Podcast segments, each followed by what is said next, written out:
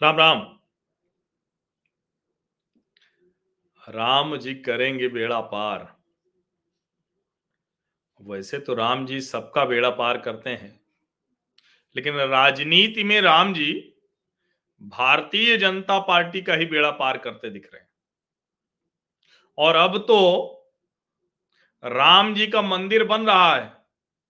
अभी श्री राम जन्मभूमि तीर्थ क्षेत्र न्यास, उसने पत्रकारों को बुलाया। जो भी देखना चाहता था वो जा सकता था और उनको बुलाकर दिखाया कि मंदिर निर्माण की प्रगति कितनी हुई। अब जाने की इच्छा तो अपनी भी थी, लेकिन हर जगह जाना संभव नहीं होता। तो हमने जो देखा तो 60 प्रतिशत निर्माण कार्य पूर्ण होने की बात की जा रही। अमित शाह ने त्रिपुरा में कह दिया कि एक जनवरी 2024 राहुल जी मंदिर निर्माण हो जाएगा, आप भी आइएगा। श्री राम जन्मभूमि तीर्थ क्षेत्र न्यास ने बताया है कि दिसंबर के आखिरी सप्ताह से लेकर 14 जनवरी 2024 तक भव्य कार्यक्रम होगा, आयोजन होगा भगवान राम के मंदिर का, लोगों के लिए खुल जाने का। अब लोग पूछ रहे हैं कि 2024 में इस मंदिर से भारतीय जनता पार्टी को फ़ायदा मिलेगा क्या?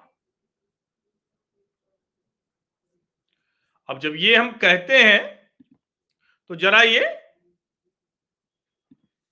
सोचने समझने की बात है कि आखिर क्या वजह हो जाती है कि एक मंदिर जो भगवान राम का है, जिस मंदिर को सभी वहाँ पूजा करने जाएँगे सबके आराध्य हैं राम, लेकिन जो लाभ राजनीतिक तौर पर मिलने की बात आ रही है, वो आ रही है किसकी? सिर्फ़ और सिर्फ़ भारतीय जनता पार्टी अब सवाल यह है कि ऐसा क्यों हो रहा है? और ये बड़ा गंभीर मसला है, क्योंकि अभी बिहार के शिक्षा मंत्री हैं जो राष्ट्रीय जनता दल से हैं। उन्होंने रामचरित मानस पर बड़ी गंभीर टिप्पणी कर दी।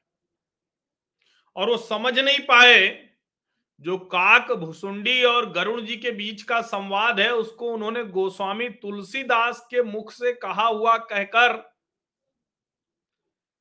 जातीय वैमनस्य फैलाने की कोशिश की। अब यहीं पर जाकर जिसको बार बार कहा जाता है कि मंडल पर कमंडल की राजनीति हावी हो जाती है। और ये जो मैं कह रहा हूँ कि राम मंदिर के बाद रामचरित मानस भी बीजेपी का मत बढ़ाएगा, वो लगभग होता हुआ दिख रहा है। अब जब बिहार के शिक्षा मंत्री जी ने कहा, और वो दम ठोक कर एकदम खड़े हैं, खम ठोक कर खड़े हैं, भारतीय जनता पार्टी के अश्विनी चौबे जी ने रामचरित मानस का पाठ किया, मौन व्रत किया, जो बिहार में किसानों पर लाठीचार्ज हुआ। भारतीय जनता पार्टी इसका खूब जमकर विरोध कर रही है। जो ब्राह्मण नेता है राष्ट्रीय जनता दल में, वो भी शिक्षा मंत्री जी का विरोध कर रहे हैं। और एक वर्ग जो हमेशा से राम के अस्तित्व को नकारता था भगवान श्री राम की पूजा पर जिसको ऐतराज होता था, जो मिथ मानता है, भ्रम मानता है, कपोल कल्पना मानता है राम को, वो खड़ा हो गया शिक्षा मंत्री जी के साथ। और कुछ जातीय घृणा के जो खिलाड़ी हैं, वो गोस्वामी तुलसीदास जी को तुलसीदास दुबे लिखने लगे अब इसलिए कि ब्राह्मण लग जाए तो शायद दूसरी जातियाँ नाराज़ हो जाएँगी। लेकिन अब रामचरित मानस में जो चित्रण किया है, और रामचरित मानस तो हम लोग नियमित पढ़ने वाले लोग हैं, वैसे भी हम लोग तो अवध के लोग हैं। पिताजी हमारे नहीं रहे, नहीं तो कोई न कोई बहाना करके वो रामचरित मानस का पाठ रखवा ही देते थे, चौबीस घंटे वाला, निर्बाध, निरंतर वाला। तो हम लोग तो पढ़ते हुए एकदम आनंद में आ जाते हैं। और ये रामचरित मानस तो बहुत बड़े वर्ग के लिए निराशा के समय आशा संचार करती उसमें जाति नहीं है, कोई ब्राह्मण ठाकुर वाला मसला नहीं है, कोई अगड़ी पिछड़ी वाला मसला नहीं है। और मैं इस बार गाँव गया था तो हमारे गाँव के बगल का जो पुरवा है, हमारे पुरवा के बगल का पुरवा, जहाँ पिछड़ी जाति के लोग हैं, यादव हैं, जहाँ दूसरी जिनको अनुसूचित जाति कहते हैं, उनके लोग हैं। क्या वो ओम नमः शिवाय का जाप कर रहे थे?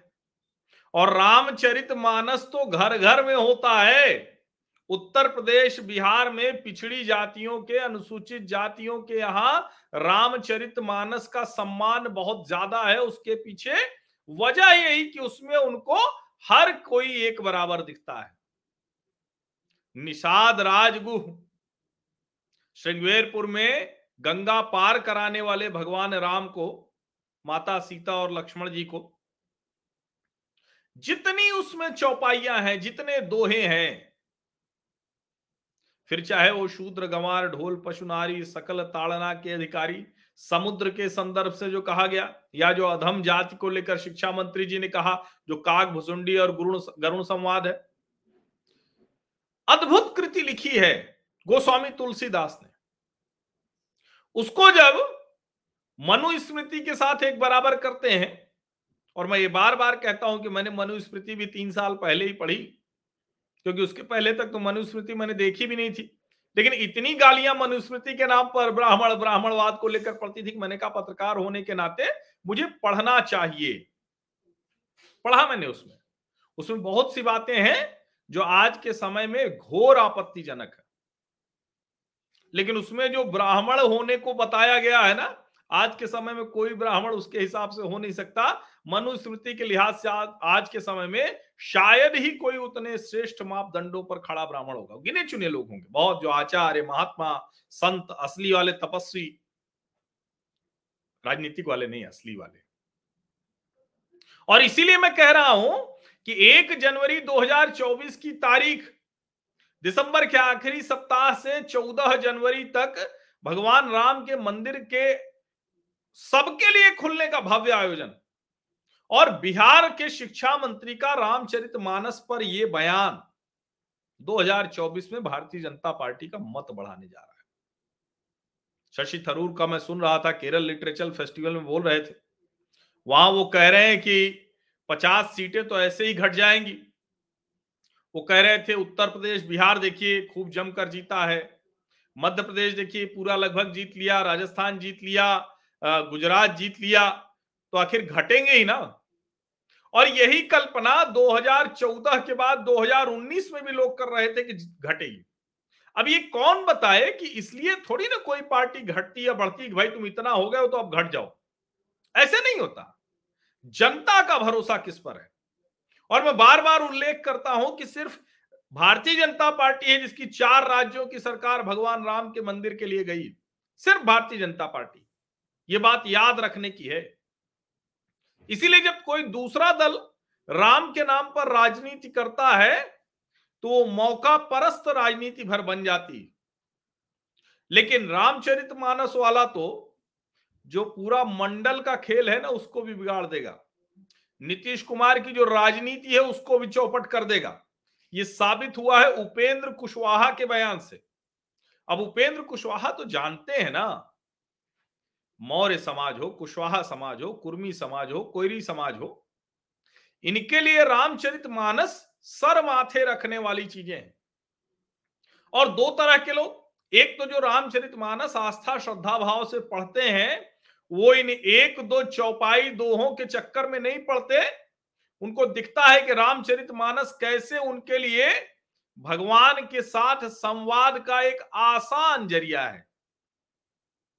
और दूसरे, जो बहुत गहरे जाकर देखते हैं। अब एकेडमिक की बहस हो सकती है। एकेडमिशियंस एक दूसरे से बहस कर सकते हैं। ये पहली बार नहीं हुआ हिंदू धर्म हिंदू धर्म को मानने वाले बहुत विशाल हृदय के हैं, सहिष्णु हैं। इसलिए कोई पहली बार नहीं है। ढोल गवार शूद्र पशुनारी सकल ताड़ना के अधिकारी, उनको शिक्षा देनी है, ताड़ना देनी है। और कल एक हमारे मित्र हैं, वरिष्ठ पत्रकार हैं, उन्होंने बड़ा अच्छा सुरेंद्र शर्मा जो हास्य कवि हैं, उनका दूसरी तरह से ही सुनाया कि उन्होंने सुरेंद्र शर्मा जी ने अपनी पत्नी को कहा कि ढूल गवार शूद्र पशुनारी सकल ताड़ना के अधिकारी, इसको सुनकर तुम्हें बुरा नहीं लगा। तो पत्नी ने कहा कि मैं तो इस, मुझे क्यों बुरा लगेगा? मैं तो एक ही जगह हूँ, तुम चार जगह हो। अब हिंदू धर्म में इस तरह से भी संवाद होता है, हास्य होता है, विनोद होता है। लेकिन गोस्वामी तुलसीदास जब एकेडमिक या धार्मिक संदर्भों के साथ उनकी बात की जाएगी तो तो समुद्र का संवाद है, समुद्र के मन की बात है। और इसीलिए इस काव्य को क्योंकि मैं कोई बहुत बड़ा विद्वान नहीं हूँ, लेकिन रामचरित मानस तो नियमित पढ़ता हूँ और जब उसको ध्यान से पूरा पढ़ ले, एक दो चौपाई निकाल कर पढ़ेंगे तो फिर दिक्कत होगी। लेकिन ध्यान से पूरा पढ़ें तो जिस रामचरित मानस में कैकेयी नारी थी, क्या हुआ? धोबी। कहाँ से आप किसके ऊपर तुलना कर रहे हैं? और क्या जो भगवान राम की सेना थी, उसमें तो मनुष्य भी छोड़िए वानर थे, भालू थे। और उस महाकाव्य को इस तरह से खारिज करने की कोशिश, इसीलिए जो उपेंद्र कुशवाहा ये कहते हैं, वो कह रहे हैं कि बीजेपी की पिच पर खेल रही आरजेडी।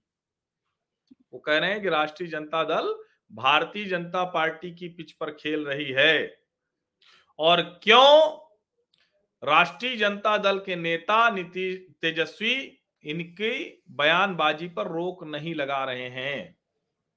उपेंद्र कुशवाहा कह रहे हैं कि जनता को आशंका रहती है कि आरजेडी वाले बीजेपी से मिले हालाँकि बीजेपी की सरकार में वो मंत्री रह चुके हैं। और जो शिक्षा मंत्री चंद्रशेखर हैं, उनकी टिप्पणी वो जनता दल यूनाइटेड में ज़्यादा चिंता कर रही है। ज़्यादा चिंता पैदा कर रही है। क्योंकि नीतीश कुमार भी जिस समाज से आते हैं, उस समाज में रामचरित मानस पर टिप्पणी बिल्कुल कोई बर्दाश्त नहीं करेगा।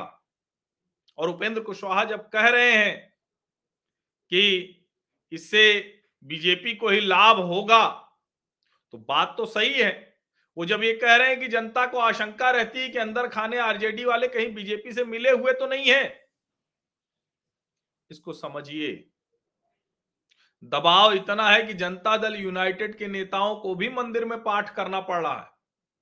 और भले ही नीतीश कुमार सत्ता के लालच में, सत्ता के लोभ में बने रहे मुख्यमंत्री की कुर्सी पर, और तेजस्वी भी पहले सुधाकर सिंह ने जिस तरह का बयान नीतीश जी को दिया, और एक के बाद एक, अब गठबंधन की दरार सामने आ रही, बीच में एक और चीज़ आ गई। दरअसल उपेंद्र कुशवाहा पहले से ही बहुत परेशान है, दुखी हैं।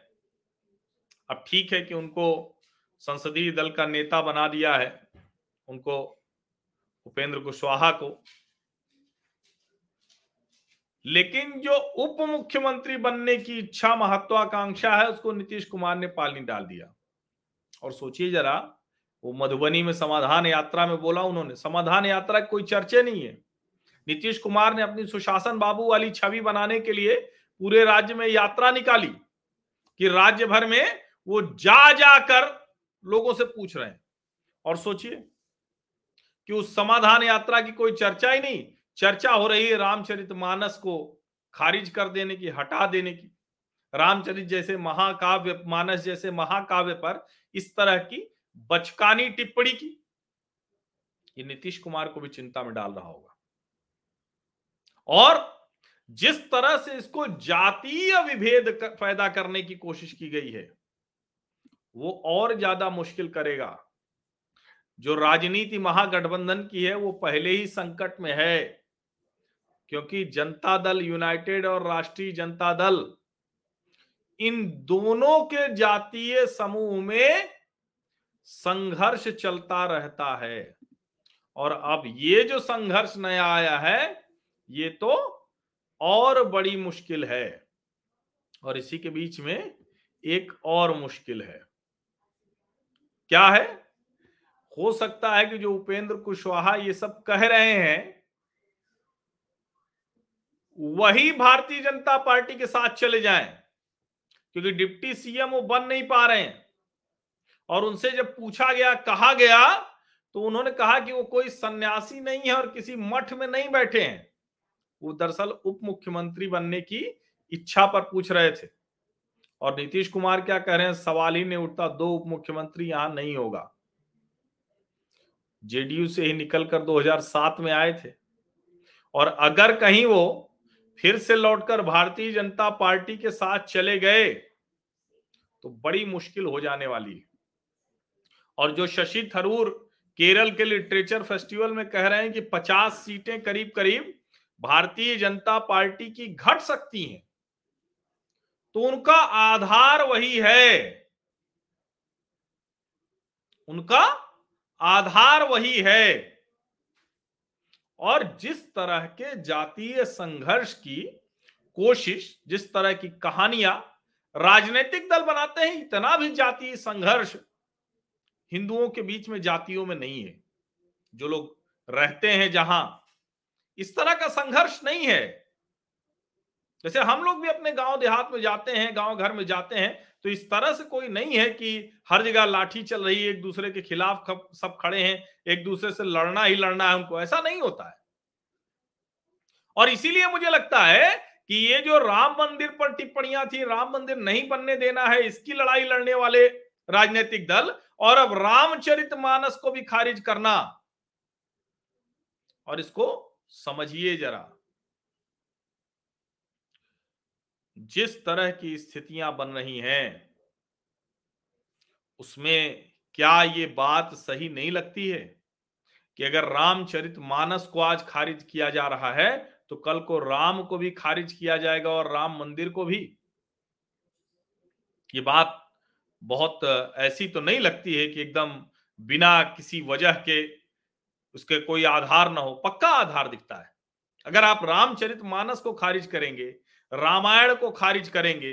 रामचरित मानस में लिखी पंक्तियों पर ऐसे सवाल उठाएँगे। एकेडमिक बहस हो सकती है। वो हिंदू धर्म में इतनी ज़्यादा सहिष्णुता है कि ये एकेडमिक बहस तो बहुत पहले से होती रही है, होती रहनी ही चाहिए। लेकिन क्या इस तरह से रामचरित मानस पर सवाल खड़ा करना? क्या इस तरह से गोस्वामी तुलसीदास जी को लेकर जातीय टिप्पणी करना। उन्होंने तो कल्पना भी नहीं की होगी। उन्होंने जिस तरह का काव्य रच डाला और जो कुछ लिखा, बड़े से बड़े लेखक, बड़े से बड़े कवि, साहित्यकार, कल्पना नहीं कर सकते रामचरितमानस जैसा काव्य लिखने का। पता नहीं, उस दौर में तो ये सब था नहीं। आज के दौर में होते तो शायद सर्वोच्च सम्मान भी उनके सामने नतमस्तक होता। देश के एक बड़े वर्ग में अवधि में लिखा गया वो काव्य है।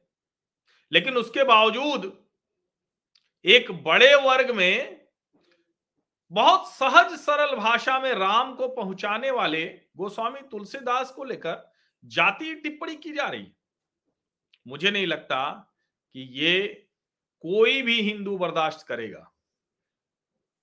और मैं इसे कह रहा हूँ, बहुत गंभीरता से कह रहा हूँ क्योंकि जब ये बात होती है और कमाल की बात ये कि सेकुलर पत्रकारिता ये है कि आप कहो कि हिंदू मुसलमान सब एक बराबर, कोई दिक्कत नहीं।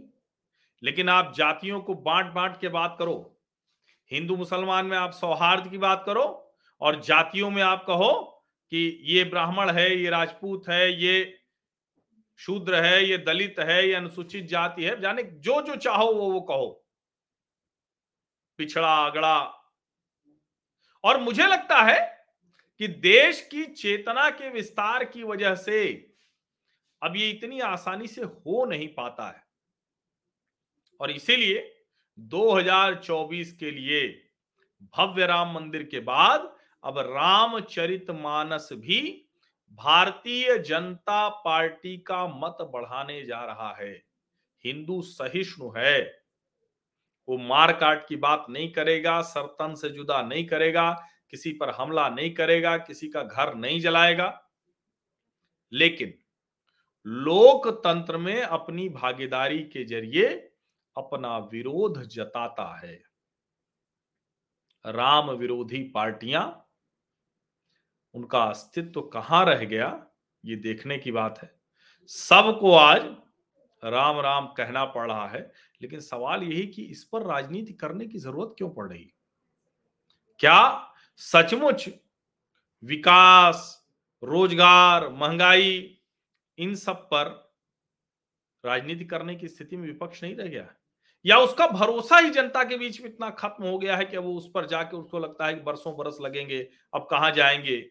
और दस साल की सत्ता उसको परेशान करके रख दी है। फ़िलहाल तो यही दिख रहा है।